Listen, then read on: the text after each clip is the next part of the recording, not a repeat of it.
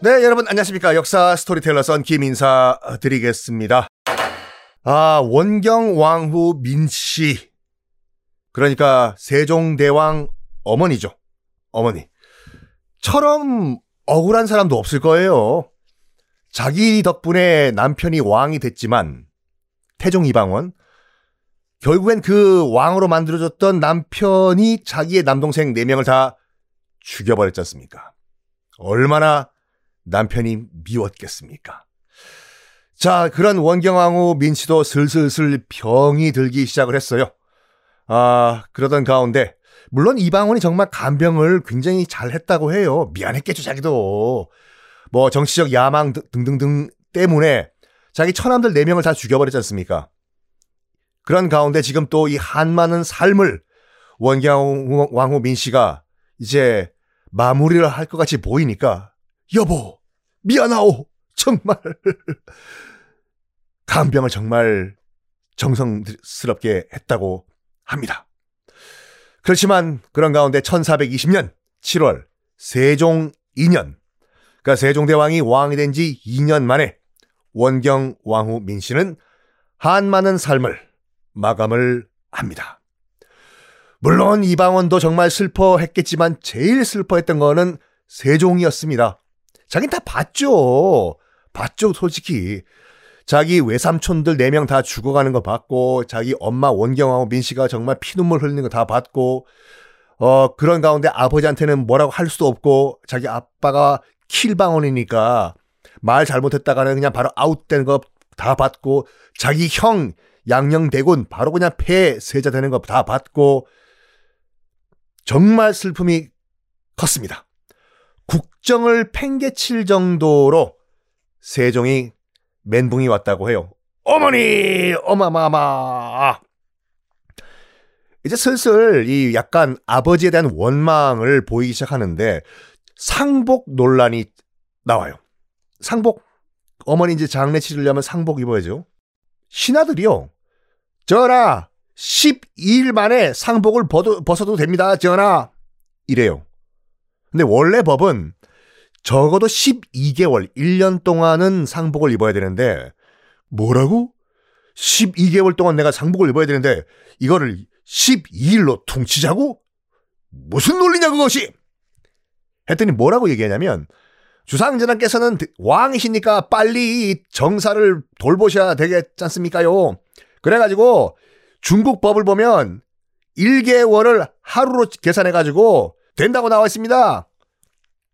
진짜로 중국에서는 그랬어요. 뭐 3년상 정말로 3년 동안 상복을 입는 게 아니라 1개월을 하루로 퉁쳐가지고 넘어가는 그런 시스템이 있었습니다. 전하! 중국에서는요, 그렇게 한다는데 따라가시죠? 세종은 따르지 않습니다. 그 무슨 소리입니까? FM대로 합시다! 나는 12개월 동안 상복을 입을 것입니다. 그 소리가 상왕 태종 이방원한테 들어갔어요. 주상한테 가서 전하시오. 효는 알겠소만. 그러나 지금 주상이 챙겨야 할 것은 국정이 더 중요하지 않소. 그리고 또 옛 법이 중국 법이 그러하다고 하니까 주상 보고 따르라고 하시오. 네, 상왕 전하. 세종한테 이런 말 하니까 아니돼요. 그것만은 따르지 않겠소. wow. 세종이 처음으로 아버지 상왕 이방원의 명령을 거역한 순간이었어요. 해라 그랬는데 안 한다. 예요. 여기까지는 일단 기록이 된 정사인데 뭐 드라마를 보면 KBS에서 했던 어 드라마 그 이방원을 보면은 뭐 울부짖죠 세종이요. 아바마마는 어머니 가시는 길도 그렇게 편하게 못 가게 하십니까? 정말 너무하십니다, 아바마마! 라고 울부짖는데 드라마에서는 울부짖었다라는 기록은 없습니다. 정사에는 요거까지 나와 있어요. 세종이 뭘 추진하냐면 어머니 원경왕후 민씨 그능 무덤 옆에 불교 사찰을 짓었다고 해요. 지었어요. 그걸 딱 듣고 상왕 킬방왕이 뭐라고 했냐면 아니 내가 불교를 얼마나 싫어하는지 주상도 알면서 지금 뭐 내 와이프 옆 무덤 옆에 어 불교 사찰을 자 무학대사 이성계 스승 무학대사 얼마나 싫어했습니까요? 그랬더니 세종은 딱 이렇게 받아칩니다. 아바마마 상황전하 제가 불교를 믿어서 믿어서 이런 것이 아니라 어머니가 누워 계시는 산골짜기가 쓸쓸하게 보여가지고 제가 사찰 하나 지을까 합니다. 사찰 하나 짓는 게 뭐가 그리 대수입니까? 상왕 전하. 라고 아버지한테 슬슬 대들었다. 여기까지는 기록에 나와 있어요. 자, 정말 이 뭐라고 할까? 와이프가 떠나면은 남편도 일찍 죽는다. 그런가요? 일까? 아니면 정말 자기가 죄를 많이 지어서 일까? 이방원, 이방원. 자기 부인인 원경왕후 민 씨가 이렇게 1420년 7월 한 많은 나이에 눈을 감은 지 딱 2년 후에 젊은 나이에 56세 이방원도 눈을 감습니다. 똑같이 56세 죽었어요. 원경왕후 민 씨도 56, 이방원도 56. 그러니까 자기 와이프 죽고 난 다음에 2년 동안 고뇌가 많았었을 겁니다. 뭐 어떤 고뇌냐면 사람은요 죽기 전에 저기가 정말 죄를 많이 지었다고 하면은 용서받기를 원합니다. 죽기 전에. 얼마나 많이 죽였습니까? 이방원이.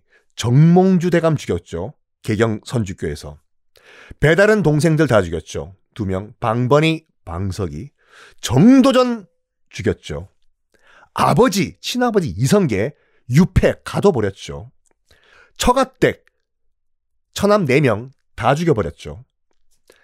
게다가 또 사돈댁, 그 세종대왕 부인 심씨, 시몬 너는 아느냐 네가 곧 죽는다는 것을 사돈댁 며느리 집안 박살났지요. 정사에는 안 나왔지만 마지막으로 정말 다른 사람은 모르겠지만 아들 세종한테는 용서를 받고 싶어 했을 거예요. 아바마마, 제가 아바마마를 용서합니다. 그럼 편하게 눈을 감을 거라고 생각을 했겠지요. 근데 끝까지 용서를 받지 못하고 눈을 감습니다. 태종이 죽을 때 이방원이 유언을 남깁니다. 무슨 유언을 남겼냐면 주상이 세종이죠. 주상이 앞으로 밥을 먹는데 수라상의 고기 반찬을 아, 계속해서 올려라. 불고기, 너비아니, 삼겹살. 왜냐면 세종대왕은요 고기가 없으면 밥을 안 먹었습니다. 근데 아버지가 죽으면은 지금 태종 이방원이 죽으면은 상중이잖아요. 상중에는 고기를 못 먹거든요. 이게 아비로서 아버지로서 걱정이 된 겁니다. 뭐 나중에 얘기지만 세종대왕은 정말 고기 매니아였어요. 고기 없으면 밥을 안 먹을 정도로. 그래서 나중에 말년에 가면은 이 당뇨병, 그다음에 비만, 초고도 비만. 어느 정도였냐면 당뇨병이 심해가지고 눈이 거의 보이지 않을 정도로 당뇨 후유증이 심했다고 하는데 기록을 보면은 정말 초고도 비만이었다고 합니다. 그래서 광화문에 있는 세종대왕 동상 바꿔야 돼요. 살을 좀 더 붙인다든지 쇠를 더 붙여가지고. 어쨌든, 이럴 정도로 마지막으로 아들을 생각하면서 이방원은 눈을 감습니다. 이제 무엇인가?